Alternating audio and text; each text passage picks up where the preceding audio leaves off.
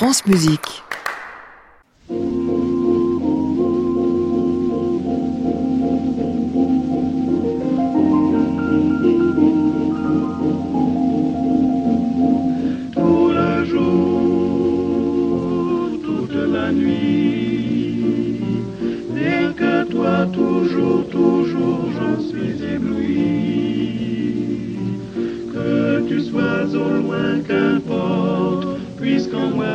Tendrement je t'emporte,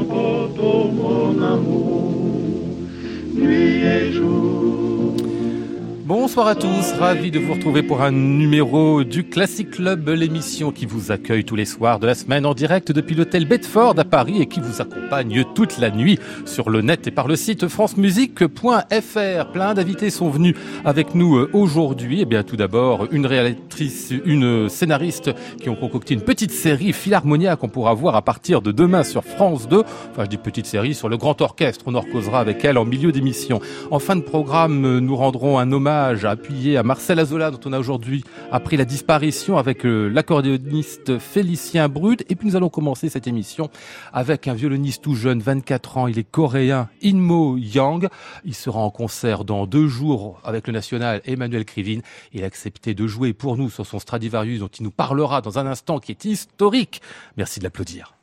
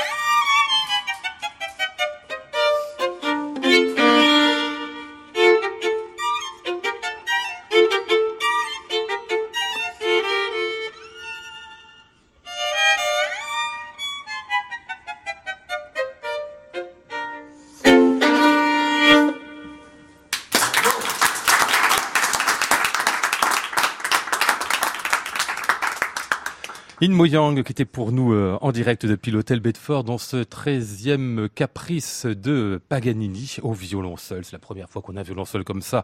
J'ai l'impression. Je salue Inmo Yang. Bonsoir à vous. Hello. Hello. Good evening. Thank Good you for your coming ce soir and thank you for playing. J'ai essayé de parler en anglais, c'est une catastrophe. Je vais plutôt m'adresser à, à Steve Roger qui est à ma gauche. Bonsoir Steve. Bonsoir. Alors, je vais peut-être vous présenter avant que vous nous parliez un peu de d'Inmo. Euh, vous êtes euh, ancien directeur général de l'orchestre de la Suisse romande.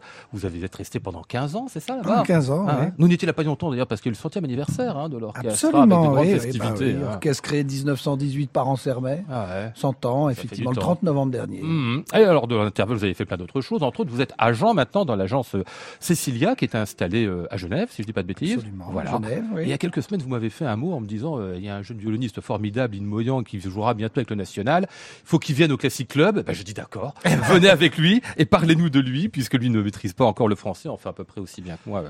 L'anglais, comment est-ce que vous l'avez découvert, euh, Eh bien, Steve écoutez, Roger? j'étais euh, membre du jury du concours Paganini en 2015. Et puis, il a raflé tous les prix. Le premier prix, prix du public, euh, prix du plus jeune lauréat, euh, prix de la meilleure interprétation euh, d'une œuvre contemporaine. Et puis, à la fin, je suis allé le voir sur le plateau, on a discuté. Et puis, je suis devenu son manager, en fait, pour l'aider à gérer sa carrière. Vous dites manager, pas agent. Oui, on dit agent, chose, hein. manager, c'est pareil, c'est la, la même chose. oui, C'est-à-dire que vous le suivez au jour le jour et puis vous lui, vous lui préparez, lui cherchez des concerts, l'accompagnez. Oui, oui, ça va au-delà, ça va jusqu'aussi au conseil. On discute euh, sur les, justement sur les œuvres à jouer quand il est invité par un orchestre ou euh, en France notamment. Là, profiter des contacts qu'on a avec le National de France. Euh, bon, je connaissais très bien Emmanuel Krivine. Je lui ai envoyé tout de suite un, un lien vidéo parce que le concours Paganini, en fait, quand on le gagne, donne accès à plusieurs concerts avec des orchestres. Notamment, il a joué le premier de Paganini, le premier concerto ce coup-ci avec l'orchestre euh, euh, symphonique danois. Ouais. Et du fait, on a eu un enregistrement télévisé qui nous a permis de pouvoir l'envoyer à plusieurs organisateurs, à des directeurs d'orchestre, euh, des directeurs de salles. Et c'est comme ça un petit peu que se développe la carrière. Il a commencé, Inmo, à travailler avec le National et Krivine, en fait, suite à un remplacement, si j'ai bien compris, c'est ça? C'était pas un remplacement. C'était pas un remplacement, non. non, non, nous avions une tournée en Suisse et puis euh, qui a été euh, une tournée dans laquelle il y avait Renaud Capuçon Ouais. et il y avait deux villes que Renault ou Renault ne pouvait pas jouer parce que c'était deux villes euh, où ils jouaient dans la même saison Mhm. et donc il y avait un problème d'exclusivité. Ah oui. Et j'ai proposé en fait In Moyang à Emmanuel Krivine qui a tout de suite accepté. Et il a dit, euh, je l'aime tellement. Et il a dit après je le On ramène faire à Paris. revenir à Paris. ah ben c'est parti. Ce sera donc euh, jeudi avec l'Orchestre national de France, donc In Moyang, qu'on vous retrouvera dans le, troisième concerto de, de Camille Saint-Saëns. Euh, vous acceptez de le traduire un petit peu parce que vous maîtrisez un, un anglais on absolument perfectly, euh, Steve Roger. Non, sur les études, euh, parce que j'ai rien vu sur les études, j'ai vu sur les concours d'In Moyang, mais rien sur les études qu'il a faites. C'était en Corée? Uh, You studied, in fact, that, that was first in, uh, in Korea. Yes. Actually, he's in Boston. Maintenant, il est à Ah oui, Boston. ah, d'accord. Il n'a pas terminé d'ailleurs. Il a- il est encore ah, en études, ah non, bon Il est encore dans les études. Il a encore un semestre en fait à, à Boston, mais il a commencé effectivement en Corée. D'accord. Ah. Premier récital, premier concert à 11 ans. Ah ouais. Ah. Et là-bas, non, du coup. Pour- Pourquoi partir aux États-Unis d'ailleurs? Why uh, United States, uh, In Moyang Um, yes, I grew up in Korea, and I think five years ago I moved to Boston. Ouais, il a grandi en Corée il y a cinq, heures- il y a cinq ans, il a décidé d'aller à Boston. But the reason was the teacher in Boston? La raison yes, c'était pour I le followed prof. my current teacher Miriam Fried, who teaches at the New England Ah, c'est Conservatory. Myriam Fried qui enseigne à Boston et c'est la raison pour laquelle il a rejoint Boston. So, euh, il- donc, il n'a qu'une seule professeure, c'est ça? Et you- Did you have just one, one teacher? Just, just one, just her. Okay. She's the only one. Yeah. It's like a master, comme un maître. Right. Bien ça. she, she, in fact, she won the Paganini competition as well. Voilà, elle a aussi the gagné le concours 1970s. Paganini euh, dans les, en 1970. Ah oui, comme quoi. 70, pardon. Ah, 70. il est bien genevois. On l'a vérifié. On va vous laisser euh, retourner là-bas, euh, In Moyang, pour jouer la suite de votre programme. Il va nous faire un, un petit Chrysler dans un instant. Je vous rappelle qu'on le retrouvera jeudi dans le troisième concerto de Camille Saint-Saëns, In Moyang, qui est ce soir juste pour nous à l'hôtel Bedford avec grand courage parce que non seulement jouer au Bedford c'est une chose, mais supporter l'interview en anglais d'Esparza, c'est encore une autre. C'est à vous.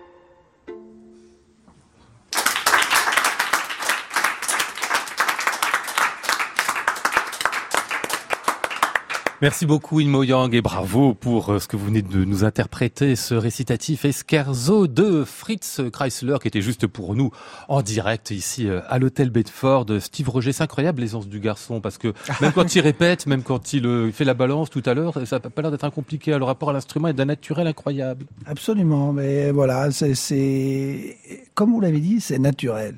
Je crois que la virtuosité, euh, bon, c'est le, le, principe même, c'est de faire oublier la difficulté quand il y a mhm. quelque chose de virtuose comme ça et de le jouer aussi simplement euh, que si ça n'était pas autant virtuose. Ah. Mais oui, oui, c'est.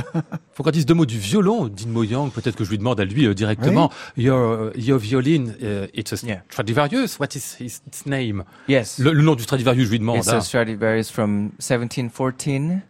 En 1714, it, ouais, it belongs to Joseph Joachim. Voilà, il a ah. appartenu à Joseph Joachim. Le fameux, celui qui a créé le concerto de Brahms. Celui qui a créé Brahms, le concerto de Brahms, oui. Right, right. Et il est écrit sur ce um, violoncelle, sur ce violon-là. Sur ce violon-là. Ah bon? Oui, oui. Ah sur cet instrument-là, oui. And it, it's on loan from uh, New England Conservatory.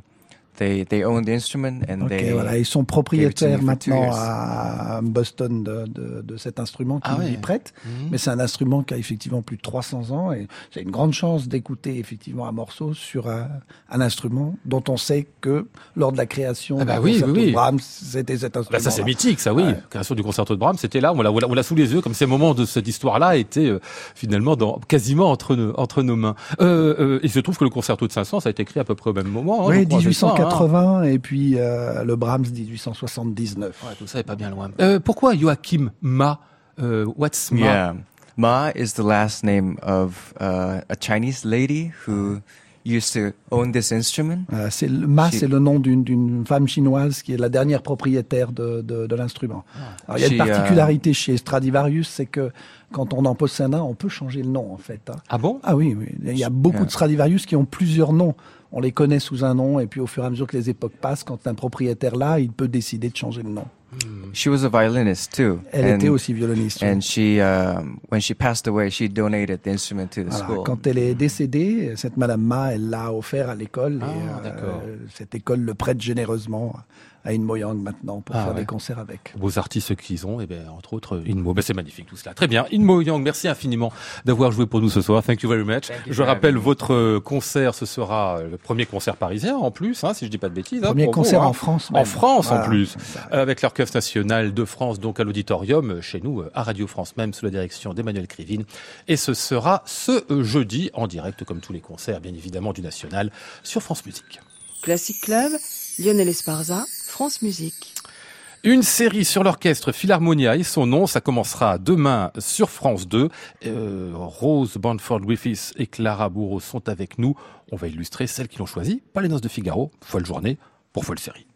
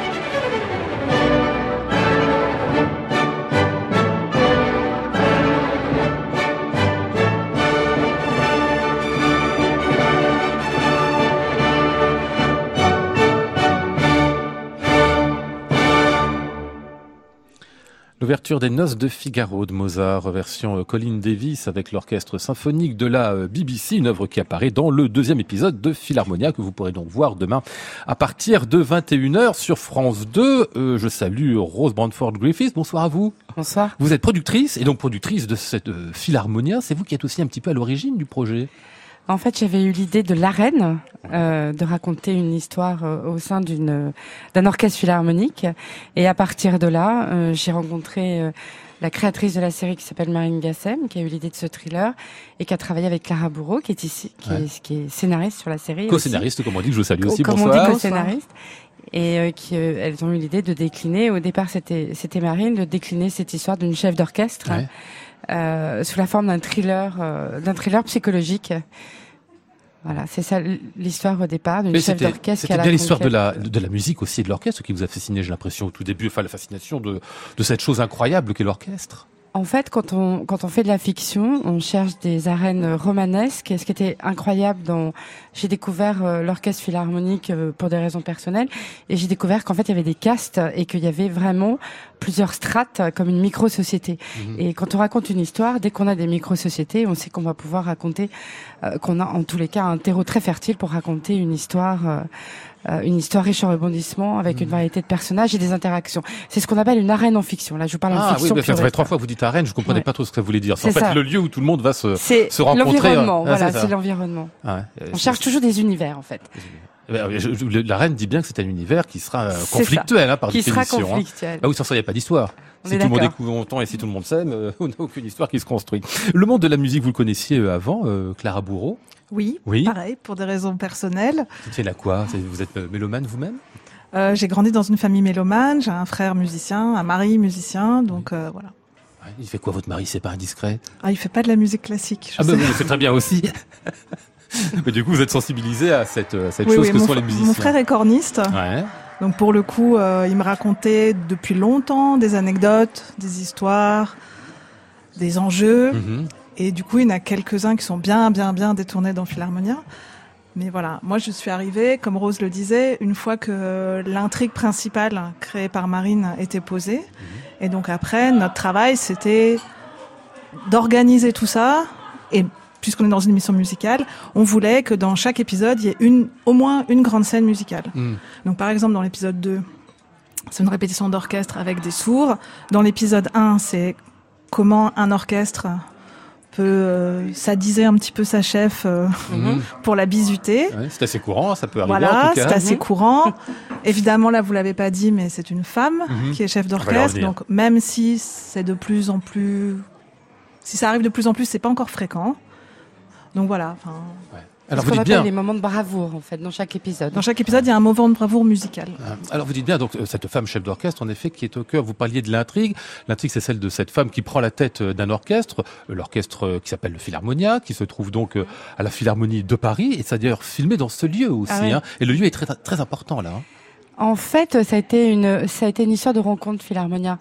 Euh, une idée, un diffuseur France 2 qui dit on adore cette idée, cet univers, rencontre avec une scénariste et sa co-scénariste, rencontre avec Radio France où j'ai rencontré Marc Guinchet de France Musique euh, qui nous a donné, euh, euh, qui a donné accès au scénariste euh, pendant trois mois à, à Radio France, qui était incroyable pour alimenter l'écriture du scénario, des scénarios, pardon. Et euh, après, on a été voir la Philharmonie de Paris et euh, on pense, on, on y a été vraiment pour visiter en se disant on aura, on trouvera jamais de ce qu'on appelle de zone blanche pour avoir euh, des moments pour tourner. Les zones blanches à la Philharmonie de Paris, c'est les moments Mhm. où ils, ils, ils- restaurent en Oui. fait. Et ils appellent ça des zones blanches. Il s'est trouvé que il n'y a pas de répétition, du coup on peut faire autre chose. Eh On, oui. on répare, on entretient euh, ce bâtiment absolument gigantesque où quand on demande le nombre de mètres carrés, ils ne le savent même pas Mhm. eux-mêmes.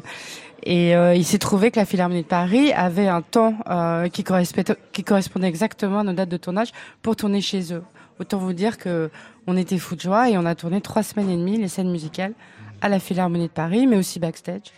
Et, euh, et surtout sur la scène. Euh, sur la scène avec euh, les musiciens de Londif, l'Orchestre National d'Île-de-France, euh, avec 80-90 musiciens. Qu'on va écouter d'ailleurs dans, dans un instant. Euh, c'est un thriller en fait, hein, euh, ce, ce Philharmonia, si j'ai bien compris. Ça a beau se passer euh, au sein d'un orchestre, euh, tout ce qui se passe autour, les rapports humains et puis euh, les rapports artistiques, les rapports institutionnels aussi qui sont, euh, qui sont approchés. Ça reste quand même un thriller, c'est-à-dire C'est un euh, thriller musical et familial. avec un mystère familial, enfin avec un mystère, personnel familial en et tout des, cas. et des mystères musicaux. Ah oui. Puisqu'il y a quand même beaucoup de choses qui se résolvent ou qui se nouent par la musique. Mm. C'est en ça que ça pourrait pas se passer dans un autre univers.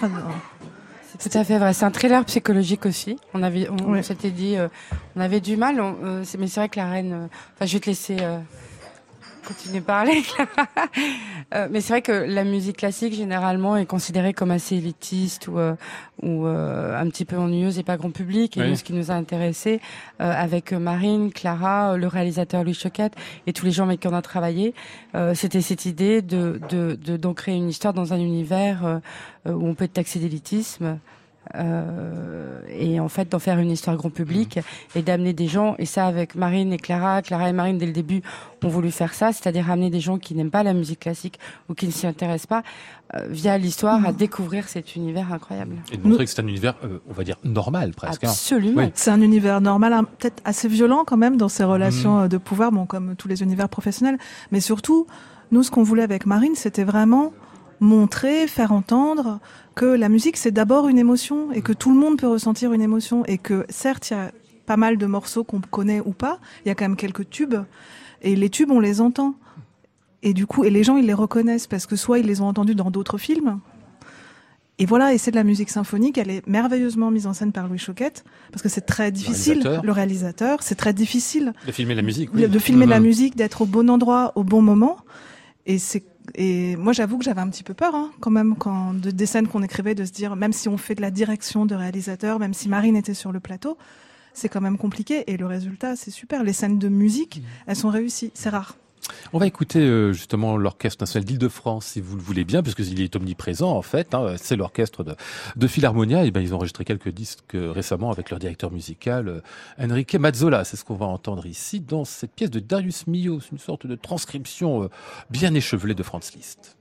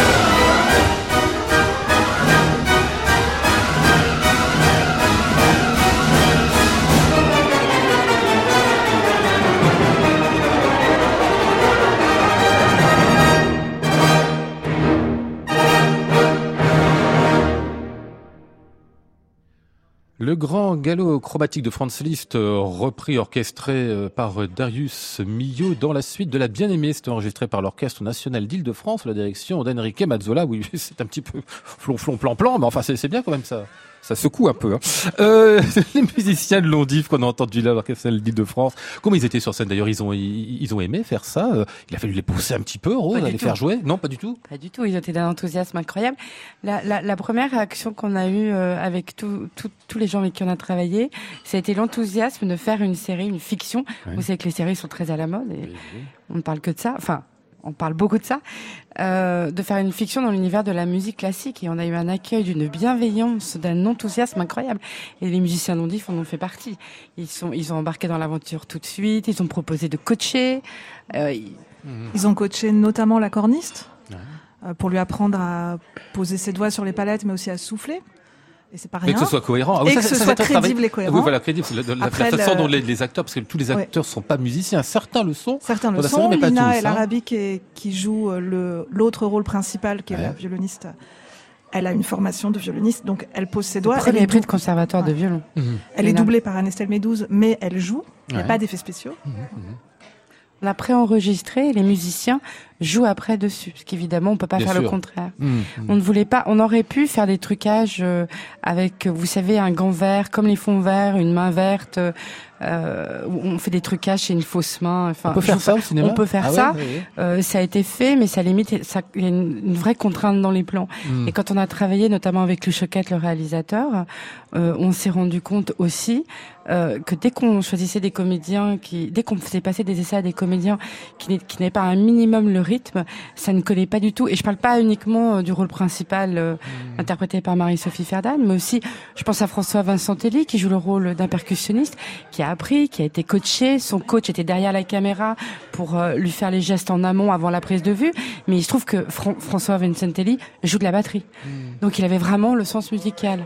Donc en fait, les musiciens jouent vraiment. Bon, s'il y avait le son direct, pense qu'il y aurait des fausses notes pour certains, mais et, ils se sont donné un mal de chien en coaching. Hmm. Vous êtes amusé comment faire le scénario, j'imagine, Clara Bourreau, parce qu'il y a des choses complètement bracadabrantesques. Hein. Je parle pas seulement des choses musicales, à la fois les histoires de famille, les histoires de sexe. Il y en a à tous les coins de rue. Hein.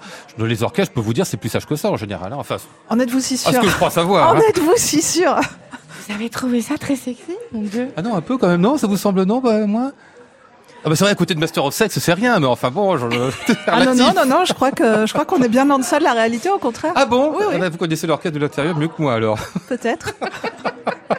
Vous leur avez demandé aux musiciens de Londiv d'ailleurs comment ils avaient leur vie, je dis pas leur vie sexuelle, hein, leur vie de musicien pour voir si ça allait nourrir par exemple le, le scénario. Alors moi je suis intervenue après que Marine ait fait ses trois mois d'immersion à Radio France. Mais j'avais déjà travaillé il y a très longtemps sur un projet de série qui s'appelait L'Orchestre. Et surtout, il y a un livre de Bernard Lehmann qui s'appelle L'orchestre dans tous ses éclats. Ah oui. À la découverte, qui est quand même une mine d'informations. L'orchestre de, sociologie, enfin, ah, c'est un livre de sociologie, mais très accessible. Absolument, oui, oui, Puisque même un scénariste peut le lire. c'est dire. Et un producteur de, la, de radio l'a lu, donc c'est vous dire que c'est vraiment. Voilà. Et, et c'est passionnant. Et du coup, sur euh, les interactions, ce que disait Rose, sur les castes de musiciens, sur euh, le représentant syndical, qui est souvent percussionniste. Euh, sur euh, la harpiste qui se fait souvent chambrer, enfin voilà, sur plein de choses comme ça, il y a, y a, ça en germe. Et après, nous, on a adapté, travaillé. Fallait, fallait que les choses rentrent aussi dans ce qu'on voulait raconter. Mais c'est la reine dont parle Rose s'y prêtait beaucoup. Mmh. Et c'est quand même un concentré. Euh, oui, euh, c'est c'est des gens qui sont souvent entre eux, donc forcément, ça fait plein d'histoires. Et, oui. Et ils ont tous, pour être musiciens professionnels à ce niveau-là, eu des enfances, des adolescences assez solitaires à travailler l'instrument, ça sort, ça vient pas comme ça, mhm. euh, la qualité. Euh, Et du coup, une fois qu'ils y sont, ils en profitent. Mhm. Et du coup, on le voit aussi. Qu'est-ce que vous avez appris, vous, euh, Rosebrand Frederick au contact de l'orchestre, là, en y passant un petit peu de, de temps? Qu'est-ce que le, contact avec les musiciens vous a, vous a appris à vous? Euh, La première chose que j'ai que j'ai pu vérifier, c'est que les musiciens ont, en même temps, ce sont des athlètes. Mhm. Et j'ai découvert tous les accidents, tous les incidents, tous les problèmes que pouvaient subir physiquement euh, les musiciens professionnels. Et en même temps, ce sont des gens comme vous et moi. Hmm.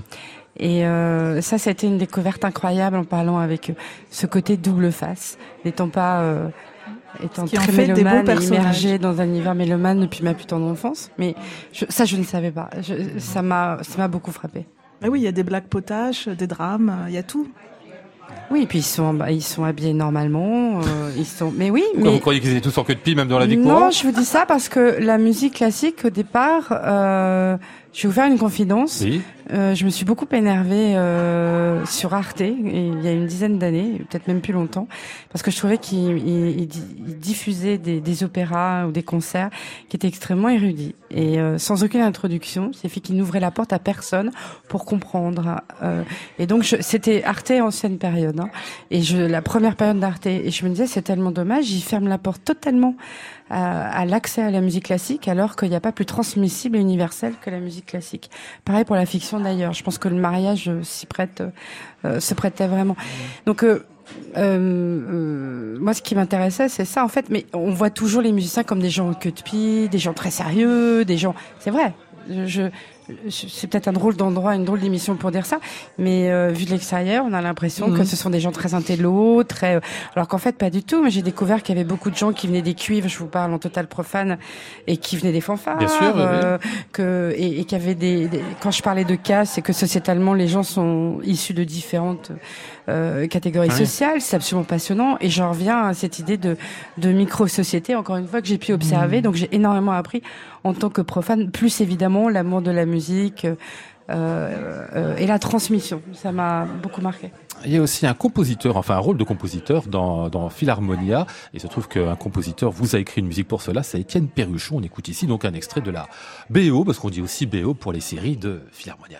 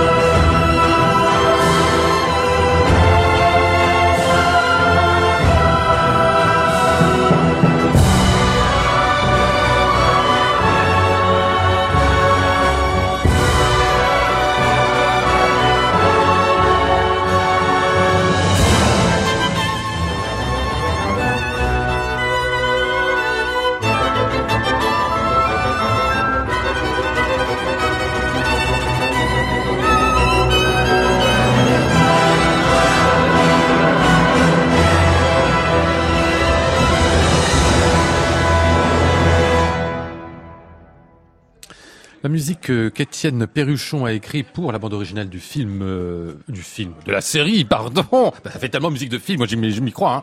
Euh, Philharmonia, euh, c'est donc ce qu'on entend là. Me racontiez-vous juste à l'instant, euh, Clara Bourreau, c'est la, la musique finale en fait qui va refermer la, la série un peu. Hein. du concert du dernier épisode, avec donc euh, pas mal d'enjeux Ouais. dramaturgiques autour de cette séquence. Ah ouais. Et euh, là, on entendait euh, les membres de la maîtrise de Radio France, les membres de Londis, bien évidemment, euh, qui étaient là. Oui, pardon, Rose. Euh, dirigé par euh, Marzena euh, Diaconu.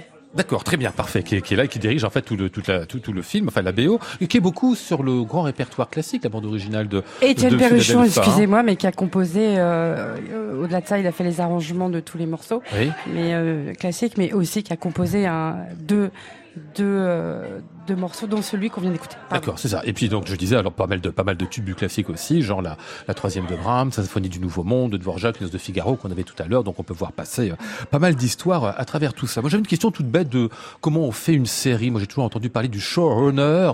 Euh, vous en avez dans cette série de showrunner aux États-Unis? Pareil, c'est la personne qui coordonne en fait la la série, c'est la productrice. En fait, c'est vous, Rose? Non, en Non? fait, euh, euh, en fait, le showrunner, enfin, il y a la signification qu'on lui donne en France est pas exactement la même qu'aux États-Unis. En France, euh, ce qu'on peut, ce qu'on appelle le showrunner, c'est euh, le producteur ou la productrice artistique. Ah, c'est ça.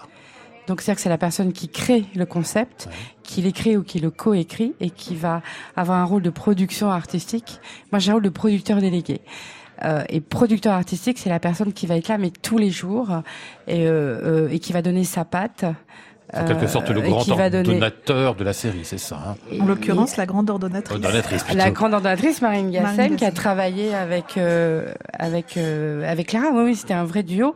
Et puis au-dessus, vous avez euh, la production déléguée euh, qui est plus qui est plus sur euh, euh, et l'artistique et toutes les autres choses euh, un peu moins glamour. C'est l'interface, c'est l'interface avec Rose, c'est l'interface avec moi, avec le réalisateur, avec le directeur de casting au moment du casting, avec la chaîne parfois, ça je sais pas. Les costumes, les décors. Ben oui, parce que c'est du monde, une série aussi. Hein. C'est de la grosse production, on s'imagine pas toujours. On se dit de la série, c'est simple par rapport à du, à du grand cinéma, mais non, c'est pas simple du tout. Hein.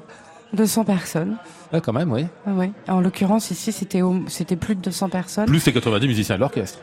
Enfin bon, Voilà, vous allez me dire, c'est pas du tout le même. On a- là, on est 200 personnes à peu près qui ont travaillé sur la série, euh, voire un petit peu plus.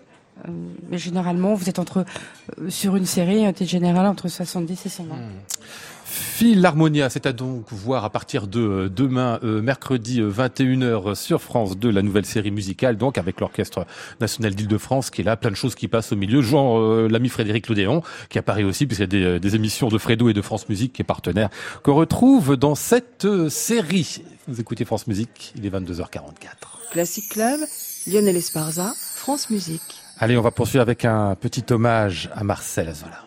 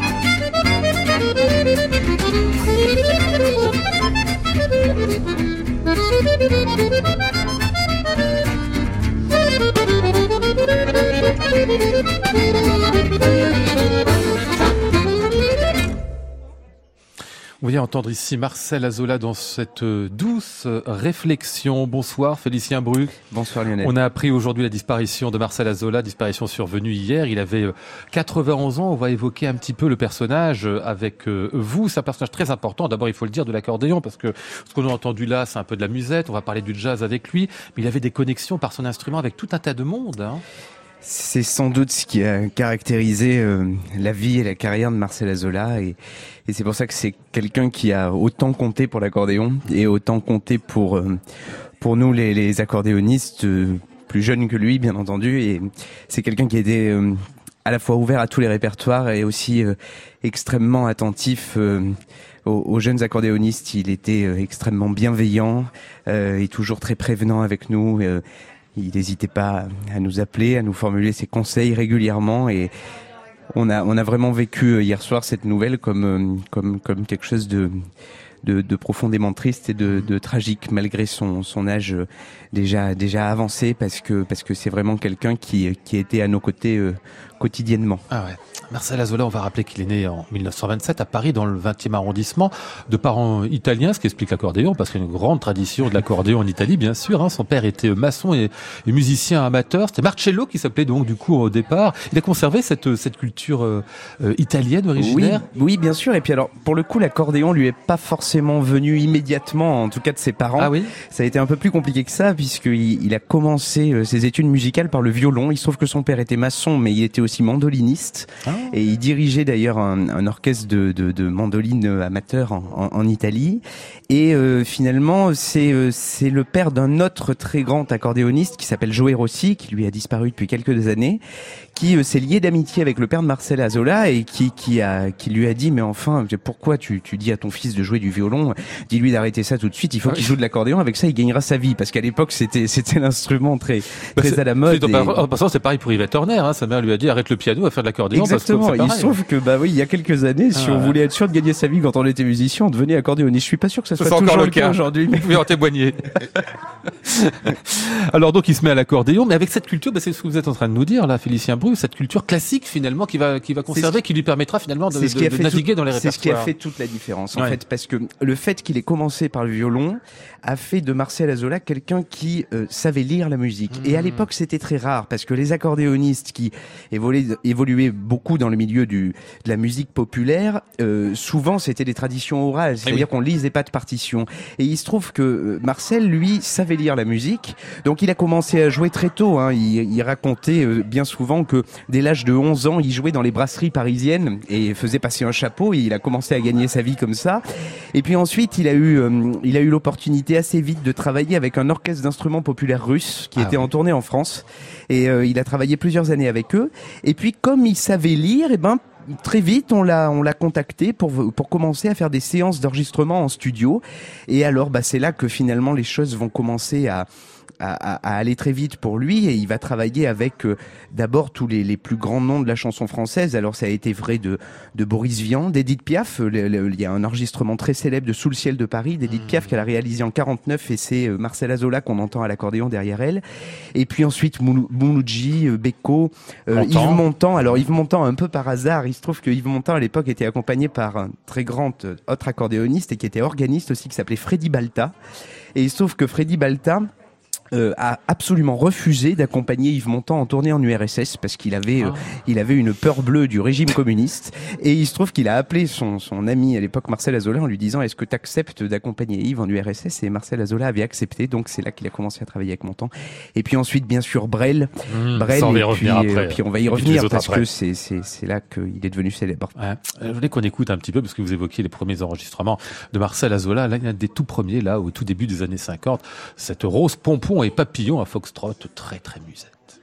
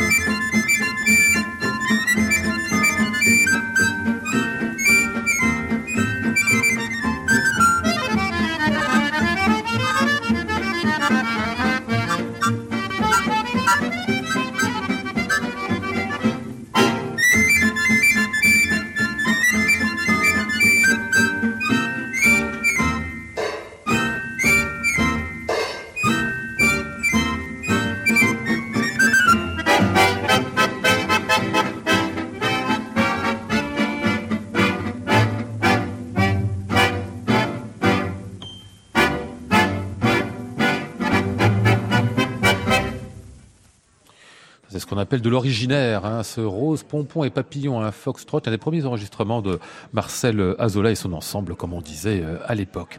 Félicien Bru, euh, ce que vous nous racontez tout à l'heure, le fait que Marcel Azola soit retrouvé à travailler avec tout un tas de grands chanteurs des années 50, 60 et puis, et puis au-delà encore, c'est un accordéon à tout faire en fait. Il y a une sorte de musicien de studio, de sideman, comme on dit dans le jazz, qui est passé... Je crois que c'est ce qu'il a en tout cas vraiment défendu tout au long de sa carrière, même si moi je l'ai connu il était déjà un peu plutôt âgé à la fin de sa carrière, mais, mais c'est ce qui est frappant, c'est-à-dire que Marcel Azola a à la fois joué du musette et de la musique populaire, mais avec une exigence musicale extrêmement forte. Il s'est toujours refusé à, à faire du musette euh, uniquement en mode commercial et avec facilité.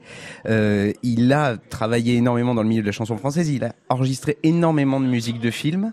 Et puis ensuite, euh, il, a découvert l'univers du jazz et il a travaillé avec euh, des grands noms du, du, du, jazz. Il a joué en duo avec avec Stéphane Grappelli, avec Toots Stillman, avec ensuite Didier Lockwood un peu plus tard. Et puis il a aussi beaucoup milité pour l'accordéon classique, pour la création contemporaine, pour la hmm. transcription d'œuvres classiques qui tenait d'un de ses professeurs, Médard Ferrero, qui euh, déjà euh, quand il était jeune lui avait inculqué un peu ce, ce goût de la musique classique et, euh, et, et, et je crois que c'est ce qui caractérise Marcel Azola, c'est que c'est un, un, un, accordéoniste qui a touché à absolument tous les répertoires.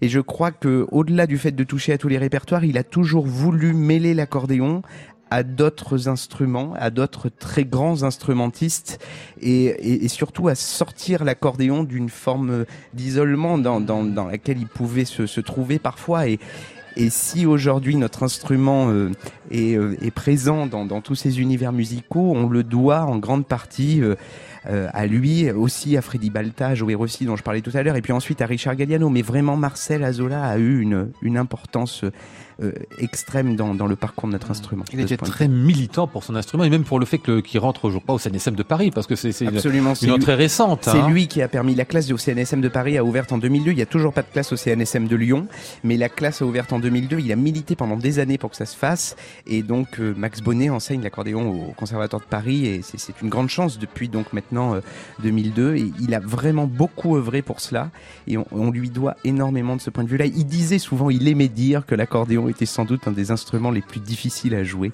Il disait c'est facile de bafouiller quelques notes sur un accordéon, mais pour faire de la musique avec cet instrument, c'est un, c'est un défi terrible.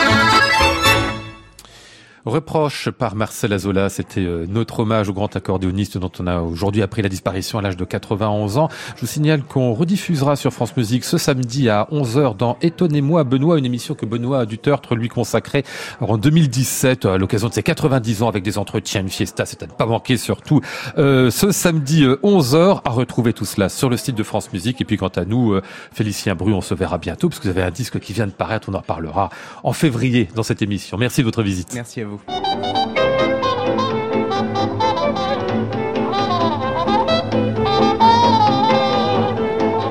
Ce soir avec Flora Sternadel, Maud Nourri, Antoine Courtin, Amandine Grevose et Thomas Robin. Voici le ciel peuplé de ces moutons blancs. Voici la mer troublée, spectacle troublant. Je vous retrouve pour un nouveau classique club demain, mercredi sous le titre Le fantôme de Cassandre. Nous serons avec euh, Stéphanie Doustrac et Andrea De Carlo. J'entends la ville qui me dit bonsoir et moi sur le quai de la gare, je dis de mon mieux des mots d'adieu.